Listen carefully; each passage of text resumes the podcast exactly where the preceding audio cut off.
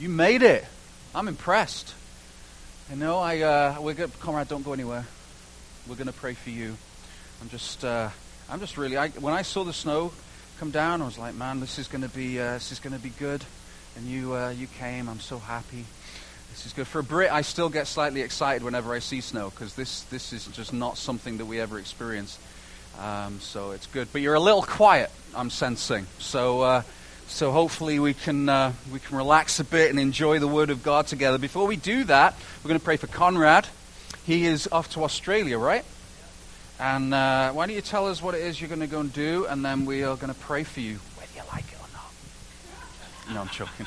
Yeah, I know. It's 36 in Brisbane, which is where I'm going to be moving. Oh, wonderful. I know. Praise God. So straight to summer. Um, from a really young age, uh, God put it on my heart to become a dentist and work in healthcare and whatnot. And so, uh, yeah, it's cool being seven years from that initial moment and finally about to start the education on that and stuff. yeah, so, that's very cool. yeah, I'm about to move to Australia one week today. Wow. And, uh, yeah, for five years. so, That's, yeah. that's amazing. Yeah. So five-year program, but you've already just you've just finished the program, right? You've I've just finished my Bachelor of Science, and now Right. I got another five years on right. top of that. So. Wow, isn't that amazing? Yeah, that's awesome. So uh, my initial, my immediate reaction whenever I'm around a dentist, and we do have a dentist in the congregation. I don't know if he's here. Is uh, is he here? Is our is our resident days? We got lots of doctors and we got a dentist. Is just to try and hide my British teeth. I was gonna say, yeah. But I've been told that as far as British teeth go, I got pretty good teeth, so praise the Lord for that. But um, yes, the Brits are well known for their dentistry. Um, anyway, let's pray for uh, Conrad. If you know Conrad, if he is part of your young adult community, young adults should definitely come up. I know he's part of a vibrant community group. And, uh, and if you just feel like you want to come and pray for him, then please do. And um, that'd, be, that'd be wonderful. I'll take that off you. And uh, let's, uh, thank you. There we go. All right, let's pray. Guys, come up on stage. You get to see what I see. Yeah, yeah. Let's lay hands on him. Gather around. Oh, Lord, we thank you, God, for Conrad. Lord, we thank you for first and foremost, Lord, for his faith in you. Lord, I've known this young man a long time now, and Lord, it's just been great to see how he has flourished in the knowledge of you, Lord, the way he has served you, the way, Lord, that he stands upon your truth. And Lord, I'm thankful that he's unapologetic about the God that he believes in, that he stands on, that he represents well. Lord, I thank you for his understanding and knowledge of your word, and the God that he loves to engage in conversation and discussion around that. Father, we pray now as he goes to Australia that God, that, uh, that you would not only go with him, Lord, but we pray for a thriving there, Lord. We pray that you would, that, Lord, not only would he learn uh, the trade of dentistry, but, Lord, that he would learn deeply about you, that, God, that he would find a, plugged into a great church, that, Lord, he would find church family there and community, and that, Lord, that as he steps out in this wonderful profession, that, God, that he truly, and I know his heart is to serve you with it, that God, that you would use him powerfully in his training as well as, Lord, in the future. So, God, we pray a blessing upon him. Conrad, we pray in the name of Jesus that you would be filled with the Holy Spirit. That, God, that you would fill him from head to toe, just in the same way you anointed David from head to toe with your oil of anointing. That, God, right now, Lord, we lay hands on him.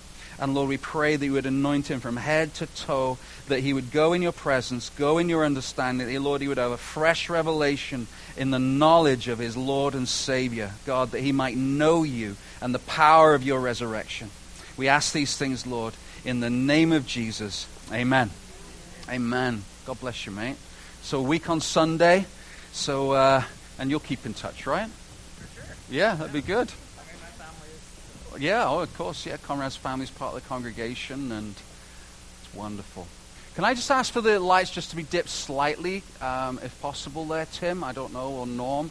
Just the ones in my in my eyes. That would be that would be great. Um, lovely.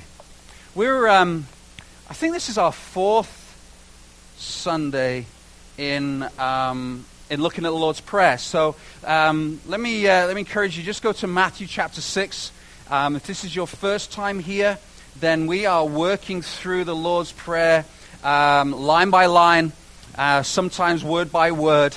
Um, we believe that this prayer is significant because this is the template, if you like, that Jesus gave us. And in the first week, I talked about how if we really want to be part of this revolution called Christianity, then with the whole of Matthew, uh, the Sermon of the Mount part of Matthew, is about this revolutionary way of living. And then Jesus, right in the middle of the Sermon on the Mount, he starts talking about how we should pray. And so then we jumped into Our Father, uh, the intimacy uh, that we find in knowing God as our Father, that not everybody can pray this prayer. That was a bit of a surprise for me when I started meditating and thinking about it, because not everybody can actually say relationally that God is their Father. That in some way the Scripture talks about everybody being His children, but to have that relationship where we can say, Abba, Father is unique to those who come uh, in belief and understanding of Jesus Christ. So that was the second week. And then we jumped into In Heaven, Hallowed Be Your Name last week. Um, and so, the, so we had the intimacy, which was our Father, and then we had the infinite in heaven, and then hallowed be thy name. What does that mean?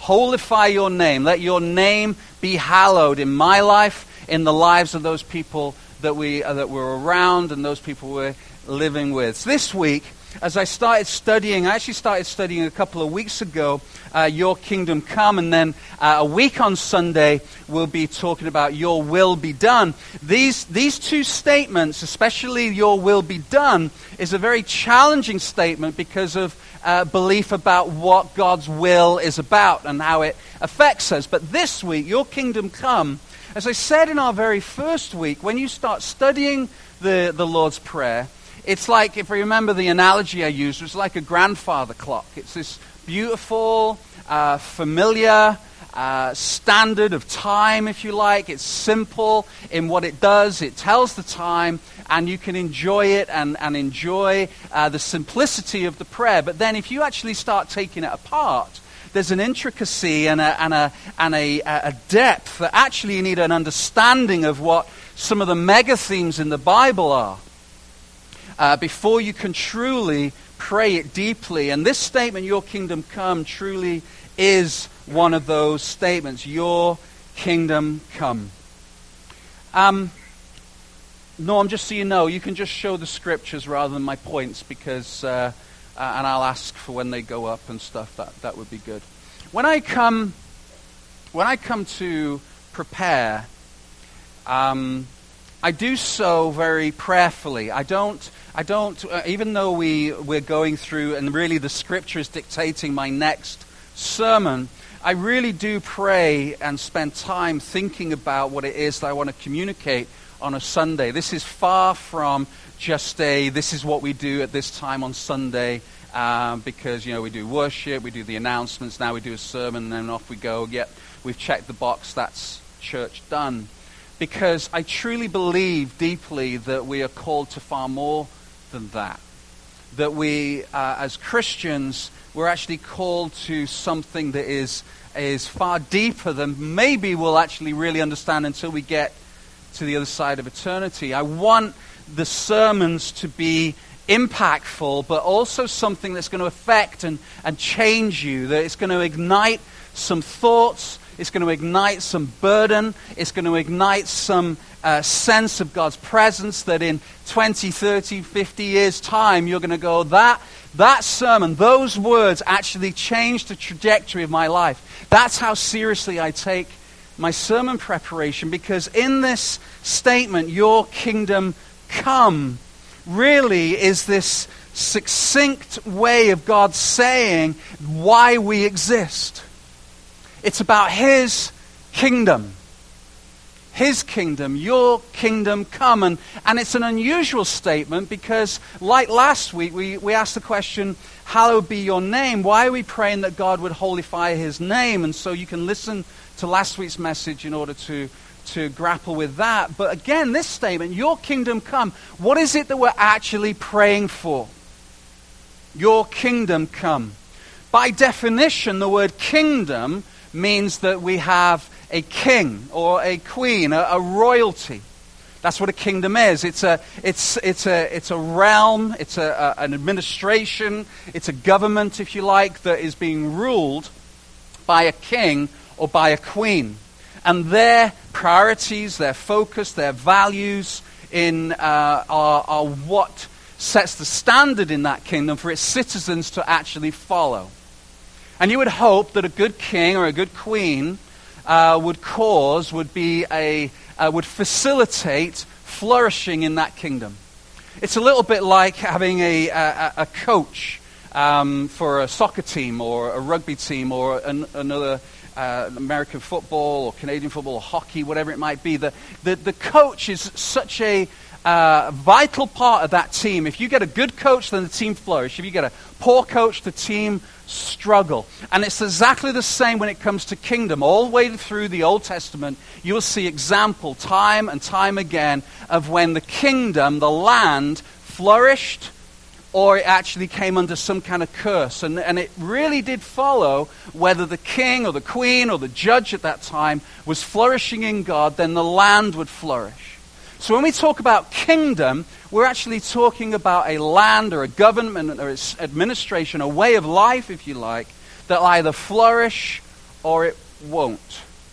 It's as simple as that. That's what we mean by kingdom. Your kingdom come. Now, when you become a Christian, you become a citizen, the scripture says, of a future kingdom. So, this is where the Bible actually talks in different tenses. See, we're living in the in between.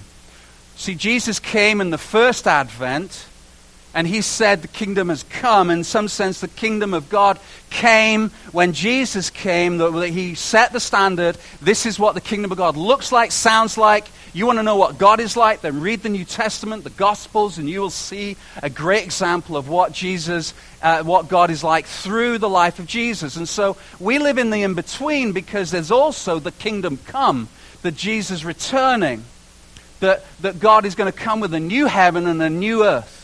And you might have different theology as to when and how, and whether it's pre, post, a millennial, or whatever. And we're not getting into that. I preached on some of that a couple of years ago. But Either way, regardless, we believe as Christians that Jesus came and he's going to come again. And we were chatting in the prayer room this morning with, I was chatting with Davey and Drew, and I remember being uh, in my early 20s, and there was a big emphasis, especially as a teenager actually, on when we were in the middle of the kind of, uh, there, there was a real strong feeling that there may be a nuclear war. I remember when I was like 13, 14, 15, and in the 80s there, there was this tension, and there was this end of the world, and Christians were just passionate about predicting everything. I mean, you trip on a stair, somebody's going to say, yeah, that was in Daniel. That's a, you know, the Revelation predicted that. Gorbachev's got something on his head. That's 666, number of the beast.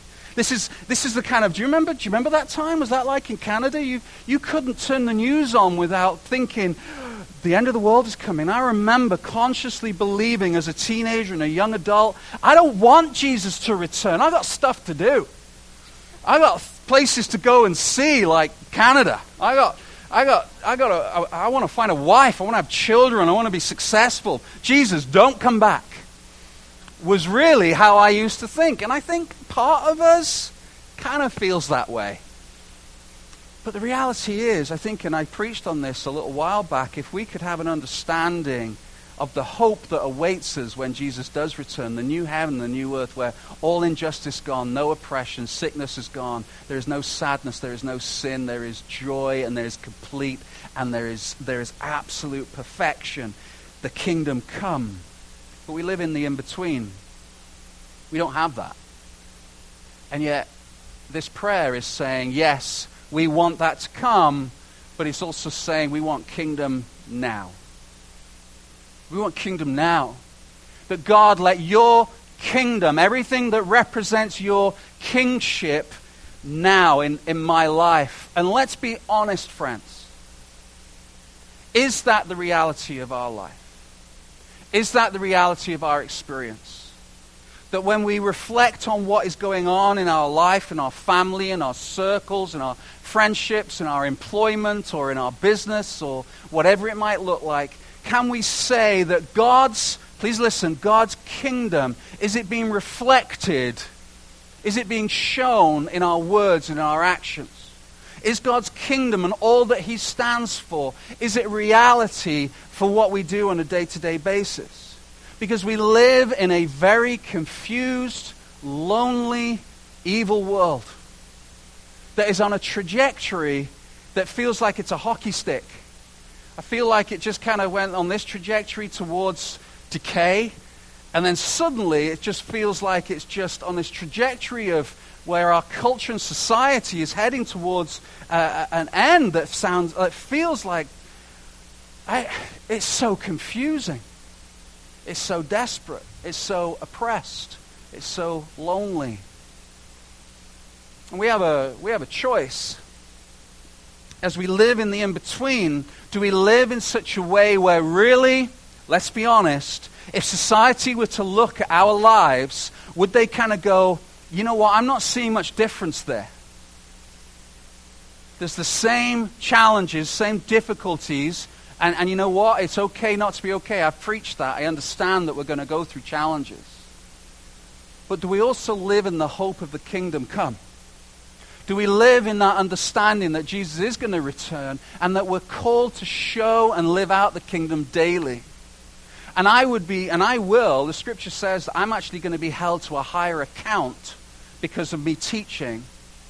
The most loving thing I can do in this arena, in our community groups, in our prayer, and uh, maybe even just one on one in coffee, the most loving thing I can do is to challenge and say, are we truly living out the in between in a way that God has called us to as a church, as families, and as individuals? Or are we so focused on other kingdoms and other kings and other queens that we lose sight of who we actually are as citizens?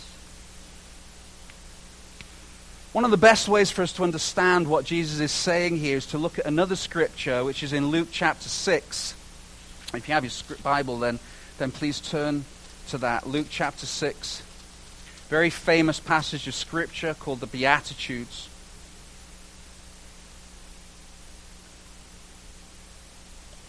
Verse um, 20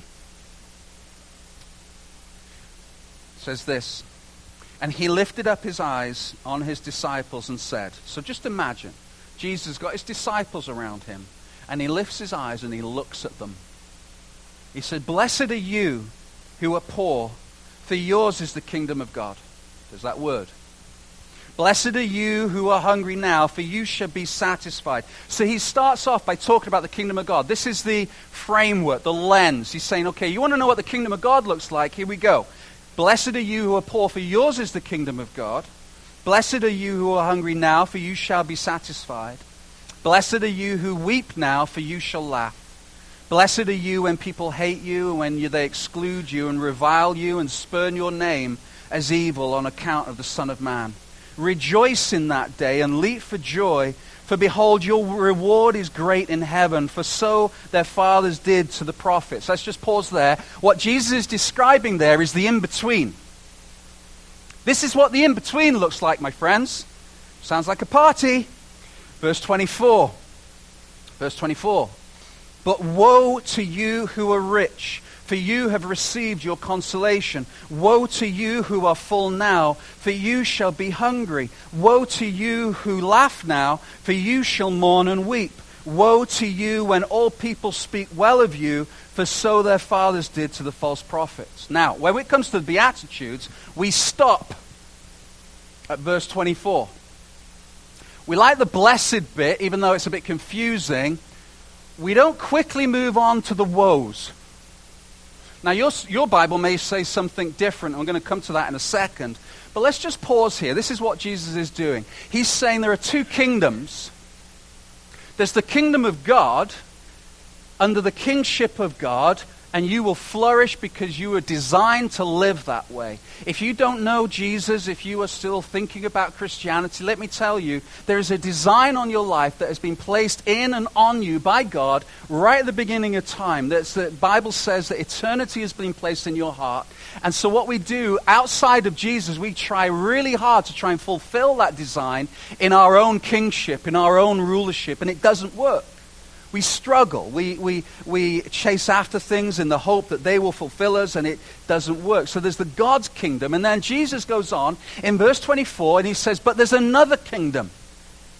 And I'm for just, just to, for reference, I'm going to call it the kingdom of man, the kingdom of the world.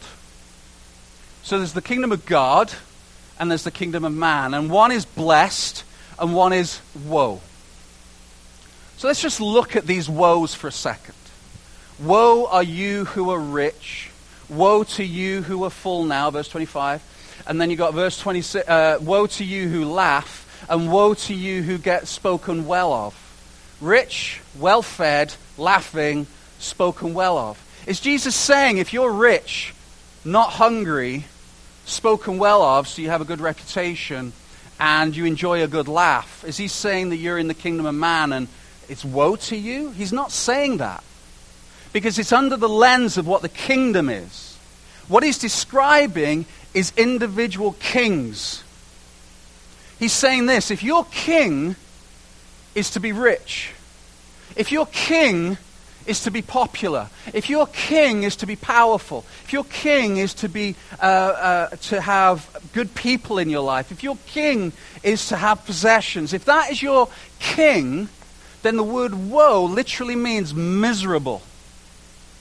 He's saying this How awful for you that they are your king. If that is the kingdom that you live in. That's what he's literally saying. How awful for you. How terrible. What a terrible place to find yourself in. Which is kind of confusing. But you need to understand the reality of what Jesus is saying is that which we place on the throne of our lives, those that things that we make king, that's, okay. That's all right, Norm. You can take that off. Uh, just go back to the other scripture. That would be brilliant. There you go. Um, that which you place on the throne of your life becomes your king, and that is the kingdom that you live in. And he's saying, How awful for you. How miserable for you. Now let's just think about this practically. When we look at our Christian lives, what is it truly? Let's be honest with, at least be honest with yourself. What is it that actually sits on the throne of your life? Because you could spend time with me and say, hey, you know what? Jesus is the most important. He is the king. He is the kingdom that I live in. Or we can be absolutely honest with ourselves and do what the scripture says, which is examine ourselves and come before him and say, okay, truly, what lives on the throne of my life? What is the kingdom that I'm living in? And a good mark of that is whether or not you actually find yourself in a state of sometimes worry and misery and concern. He's saying, Woe to you! Like, how awful for you. Because those things are only going to terminate on themselves. So let me give you an example. Let's say your king, your ultimate, your main thing is to find a relationship. So what you're going to do is those everything else, all your decisions are going to force or going to move towards that. So it could be possessions, it could be riches, it could be popularity, it could be ambition. You can replace it with whatever you want. It could be uh, being known, being whatever it might be. Let's say it's that is your focus, that is your king. You're going to start making decisions towards that so that you will get that. So let's say it's relationships. You want that guy, you want that girl, or you want a certain type of relationship. You're going to start choosing friends, jobs, life direction in order to try and get that. If, your if your king is being popular and being approved, then you're going to choose friends and pastimes, and everything is going to go through that lens. And all it's going to result in is, is actually you're going to feel angst and frustration when you don't get that. And that's where the misery kicks in because you weren't designed for that. You weren't designed to chase after the thing that our culture says is the most important possessions, popularity, power, people. They all begin with P, coincidentally. Let's say our culture says, make this your end. This is where you're going to find your joy. And Jesus says, no. Woe. Woe to you. If that is what you are chasing, then how awful for you. Because that is the kingdom of mankind. And it will only bring you misery. It will only, and do you want proof of that? You want proof for what I'm saying is true? Let's take it from our own micro situations and let's look at our culture. Is it working? Is that chase actually resulting in flourishing, in peace, in joy? We have to be honest and say it's not. So when we pray, Your kingdom come, what we're actually praying for is in the first part of the Beatitudes, which is this whole kingdom of God. Blessed are you who are poor, for yours is the kingdom of God. Blessed are you who are hungry now. Blessed are you who weep now. Blessed are you if you are hated. So, wow, like I said, that, that sounds pretty that sounds pretty rough. So Jesus is saying that I've got to be poor, I've got to be hungry, I've got to weep, and I've got to be hated in order to be blessed. That sounds pretty rough. That doesn't make a great strapline marketing campaign for a church. Come to Willow Park Church. You'll be poor, hungry, weeping, and hated. Let's go. I mean, no, but if you actually say, hey, you're going to be this sounds vaguely familiar. You're going to be, come to Jesus and you're going to be rich. That sounds familiar. Come to Jesus and, and you're going to get your life's dreams. Come to Jesus and everything's going to be happy. Come to Jesus and you're just going to laugh and because that is a gospel. And no, I'm going to take that back. That is not a gospel. That is a lie. That is preached from some churches. Come to Jesus and you're going to be rich. Whereas Jesus actually literally says the opposite. Which is where I, I, don't understand where the theology comes from because he literally says, no, no, no, no. If you make your king riches, then you're going to be how awful and miserable for you. But you make your king poverty, you make your king hunger, you make your king weeping, you make your king people being hate, hating you, then you're going to be blessed. So, what is Jesus actually saying? In the same way that he's not saying, if you're rich, you're cursed. Remember, it's the worship of riches, it's the kingship of riches that's going to be the curse. He's saying exactly the same thing when it comes to poverty and hunger and weeping, and we need to look at it through the lens of what is actually the rest of the scripture says. So let me give you an example. You turn back to Matthew chapter 9 and verse, uh, sorry, Matthew chapter 6 and verse 32 actually 31. Same passage as the, prayer, as, the, as the Lord's Prayer. Therefore, do not be anxious, saying, What shall we eat? Sounds familiar. Right? What shall we drink? What shall we wear? For the Gentiles seek after those things. You see, this seeking after. That's the point that Jesus is saying. You seek after riches, you seek after not being hungry, you seek after popularity, then those things are actually going to bring misery to you. See, he says later on, don't be like those people, for they seek after these things. And your heavenly Father knows that you need them all. He knows that we need money. He knows that we need to be able to laugh and have community and enjoy those things. But then he says this, verse 33 But seek first the kingdom of God and his righteousness, and all these things will be added to you. So, what does the poverty and everything else mean? It's those who are poor in spirit. It's those people who those people who are going to be blessed, those that are going to flourish, those that are truly citizens of the kingdom, are those that recognize that they are poor without Him. That we're in desperate need of a God that were in desperate need of saving, those that are hungering after righteousness, those that are actually making it their life's ambitions to know Him and the power of His resurrection, like Paul says. See, this is where it's easy for us, where we can sit down within 20 minutes with a good cup of coffee and a journal. We can actually start identifying what it is that we're seeking. What are those kings? What are the kingdoms that we find ourselves living in, or at least have a foot in? Because is the kingdom that you are seeking recognizing that you're poor in spirit without Him, that you need Him? Is the kingdom existing where you are hungering after righteousness? which is a strange thing to say because I've also preached from this pulpit that when you become a Christian, you are given righteousness. You have a robe of righteousness. So, what does it mean to seek after that? It's looking at how that righteousness can be reflected in every aspect of your life. Those who weep. Can we go back to that scripture, Norm? Those who weep. It's talking about compassion. And I love what the Delcourts are doing and the coldest night. I love that. That is part of being compassionate. But can I tell you, and I know that Wendy and Grant would give a vigorous amen to this later, maybe. You could turn up for that walk and you can give the money and not be compassionate nor weep. You can, you can turn up and you can throw a check at something and have zero compassion. Do you remember when there was all those thousands of people that Jesus wanted to feed? And, he, and it says this in John, I think it's John chapter 6. It says he lifts up his eyes and was filled with compassion. Live like this. We don't just put our eyes down, we shield them.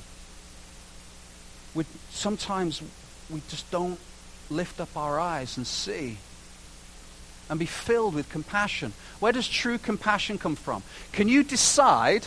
This is a good, uh, good conversation to have around with dinner with your kids. How do you develop compassion?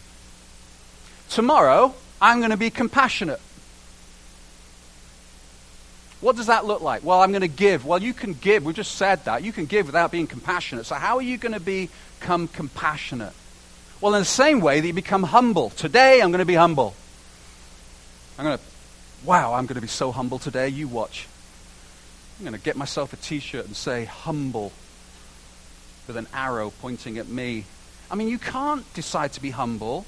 You can't decide to be compassionate. Where do they come from? They come, come from, they emerge out of seeking after righteousness. They emerge from recognizing that we're poor in spirit. Because if we recognize we're poor in spirit, what we're doing is we're actually placing ourselves in the right understanding of who we really are. You can have all the riches in Kelowna and still not be poor in spirit.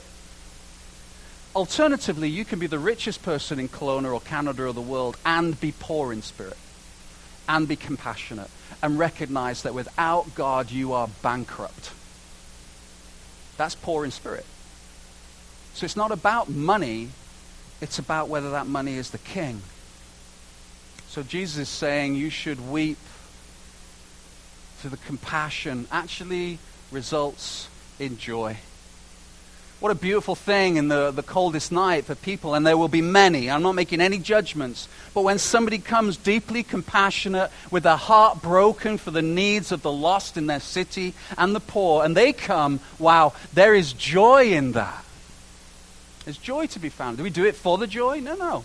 We do it because Jesus set the example. He became poor. He became broken. He became compassionate. And then it says, Blessed are you when people hate you. You want to know what the kingdom of God looks like? You're going to be hated. So, would it be fair for me to ask or say, if there's no one in your life right now who hates you, are we truly living out the kingdom of God? Or are we busily trying to make sure that we're popular with people and we hate the thought of people not, like, uh, um, not, not liking us? It's bad grammar. We hate the thought of being disliked. There you go, that's better. That we work hard to make sure that we're accepted, but really, if we actually stand upon what we believe the Bible says, you're going to be hated. So here's the thing says in Timothy that there will days will come that within the church that people will chase after bad teaching. If you actually go with what the Bible says, you're going to be unpopular. And you would be surprised at how much criticism, not from people necessarily in the church, but how much criticism pastors at Willow Park get for actually preaching the truth. Because you can find somebody with a doctorate that's going to tell you that it's okay for you to marry somebody of the same sex. You, you can find a Christian that says that. You can go to their teaching and go, I'm fine. In fact, you can, you can find anybody that teaches anything with a doctorate on it and say, well, they say it's okay. It's okay for me to have sex before I'm married. Because this person said, actually, I'm not sure about hell. I don't think hell exists because this person, who's a really popular teacher, says hell doesn't exist. We're all going to get a second chance. So therefore, it must be true. You see, that's what Paul says to Timothy. He says there's going to be a day coming when the church actually chases after wrong teaching. They're going to look for teaching that actually makes them happy. And so if you come to the Bible, and I'll be honest with you, people don't necessarily stay at the South very long because I say this. Ironically. It's not like we need extra chairs. People don't like to hear what the Scripture actually says. Because if you stand upon what the scripture actually says, you're going to get hated. And Jesus says, you're going to flourish in that. Can you see how it's so countercultural? It's the upside down kingdom, it's the revolution. So he's saying, here's the kingdom of God, and we're praying, your kingdom come. That your kingdom looks like this flourishing. The people of the kingdom look like this and they are flourishing and they're blessed and they're happy. They're in alignment with what we've been designed to be, that we're recognizing the value and the priority of God is different than the kings and the queens that the world would say. But in there is misery, as proved by looking at our culture. So Jesus said, This is a better way to live, but if you live this way, you're going to get hated, you're going to get excluded. And then we have to ask ourselves the question then how do we pray for this? What does that look like? What's it look like to pray for the kingdom to come? I think there's four ways. I think I have a slide at the end there, Norm. Four ways. Number one, keep going. Poor, poor Norm's doing a great job because I have gone so far off my notes. I haven't even got my iPad on. I've just got the Bible going here. So, you know, keep going. These are all great points, by the way. I should have preached this. Keep going. Keep going. Oh, we're on this one now. See? I'm back on track. All right. Next one.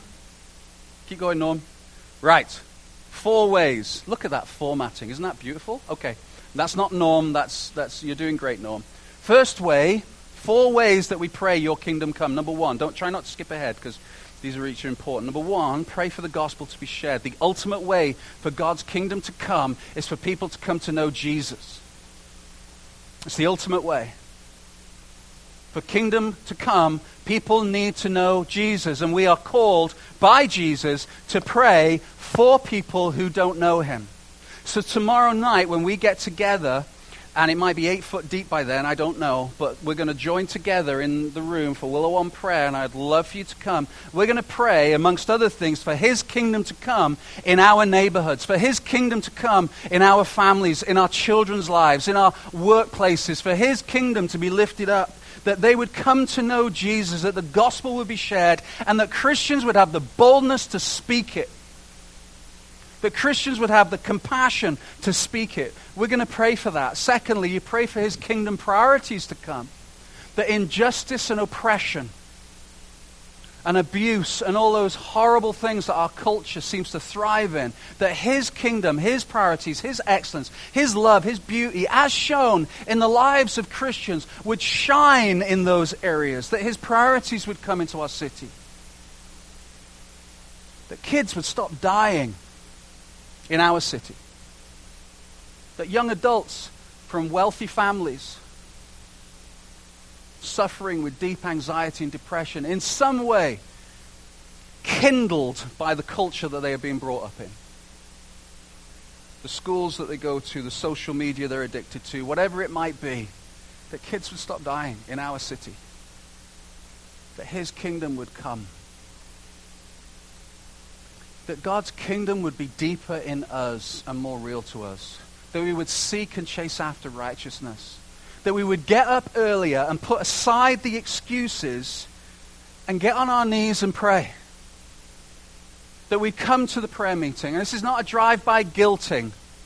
This is genuine Jesus talk that would actually prioritize the kingdom, that we would want to seek Him and seek Him first, that we would get up earlier, stay up later, stay up all night, fast and pray, whatever it might be, and say that I might know Him. Because what did Jesus say in John 17 was the number one way that we were going to revolutionize our world is by us abiding in Him. By abiding in Him, that, that means that we spend time with Him, that we, we spend time listening to Him and praying. And if there is any other priority in our life, we need to do away with it. And we pray that our church and Christians in this city would seek first the kingdom of God. And then finally, they would pray that he would come back quick.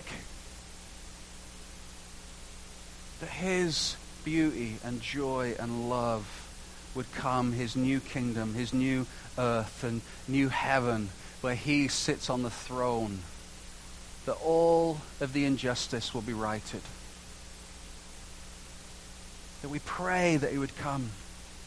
So, those four things are what we're praying for specifically. But for us to understand what we're really praying for, we have to start with ourselves and say, which king are we serving? Which kingdom do we live in? I have been tremendously convicted about that this week. I mean, I get convicted every week and I prep. Sometimes, truthfully, that this happened with uh, Your Will Be Done. I was like, okay, Lord, I know this is going to be rough on me. Because as soon as I start prepping, it's like, okay, I, I have to pray about this because this, this is not how I'm living. And, and I confess I need to pray more. I confess I need to be hated more. I confess that I need to weep more. And it starts with us personally examining ourselves and confessing under the conviction, the beautiful conviction of the Holy Spirit that says, What kingdom are we truly serving? What distractions are we pulling into our lives? What excuses are we making?